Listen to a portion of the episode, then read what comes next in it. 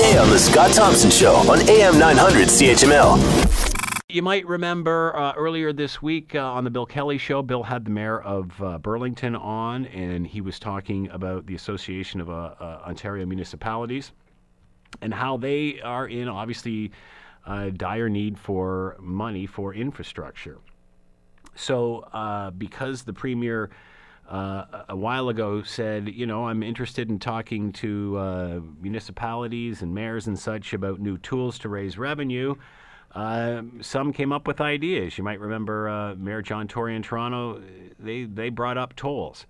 Uh, and uh, Mayor Goldring of Burlington has brought up adding an extra point to the HST, raising it to 14%, with that percentage of revenue going specifically to infrastructure, to highways and such. Uh, that was turned down by the Premier, saying that, quote, she's trying to help people get ahead. I wish she had thought of that before she ventured down uh, uh, the Green Energy Act path and uh, took uh, all of the decision making away from municipalities and ended up where we are now and uh, overextending ourselves and having to pay for it for uh, 30 years. Uh, $37 billion wasted, according to the Auditor General, on this whole scam. No one's against green energy here. We're just looking for accountability, that's all. Uh, so now, uh, of course, uh, the premier has changed her tune and says, no, we're trying to get people to, to get ahead. We're not raising any taxes. Let's bring in Christine Van Geyn, Canadian Taxpayers Federation, the Ontario director. She is with us now. Hello, Christine. How are you today?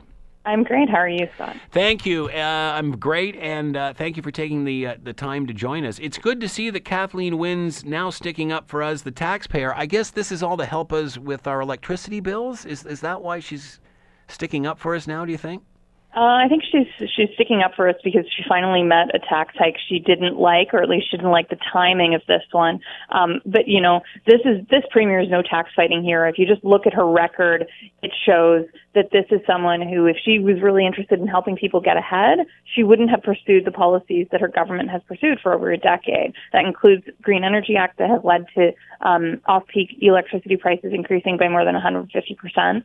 Um, she wouldn't have implemented all the new taxes. These are the run-of-the-mill tax hikes we see almost every we see every few months now with wine, beer, tobacco, uh, the aviation uh, fuel tax. Um, she created a whole new tax bracket for, for high income earners, essentially redefining what it means to be a high income earner in Ontario. Uh, and um, just pursuing a whole lot of policies that make life in Ontario uh, very, very unaffordable. So for her to turn around just a few months before an election, when she's deeply unpopular, and, and act as if she's some champion for taxpayers, I mean, it's laughable. Uh, you know, it was it wasn't that long ago. She was asking everybody for ideas and uh, and new revenue tools, which you know usually means a tax, uh, to help out in this way. Why is she turning a blind eye to these suggestions? Well, I mean, I, you're exactly right. Less than one year ago, at this exact same conference where this HST tax hike was in, proposed by municipalities, she said to the mayors, "Bring me ideas for tax hikes." Or she calls them revenue tools, of course, but those that's politicians speak for uh, for tax increases. Uh, so, you know, back a year ago, they were looking at um, allowing other municipalities to impose a, a land transfer tax. Uh, currently, Toronto is the only city that imposes a double land transfer tax. So, um, you know, if if you ask, they're going to bring you ideas, right? You ask politicians to bring the ideas, bring ideas for tax hikes. Most of them are going to bring you ideas, and that's exactly what's happened. So, um, for her to then say no to this idea when she is the one who asked municipalities to propose tax hikes, I mean, give me a break. She she's not a champion for for the public. She's not a champion for affordability. She's a champion for her own reelection. Want to hear more? Download the podcast on iTunes or Google Play and listen to the Scott Thompson Show weekdays from noon to three on AM 900 CHML.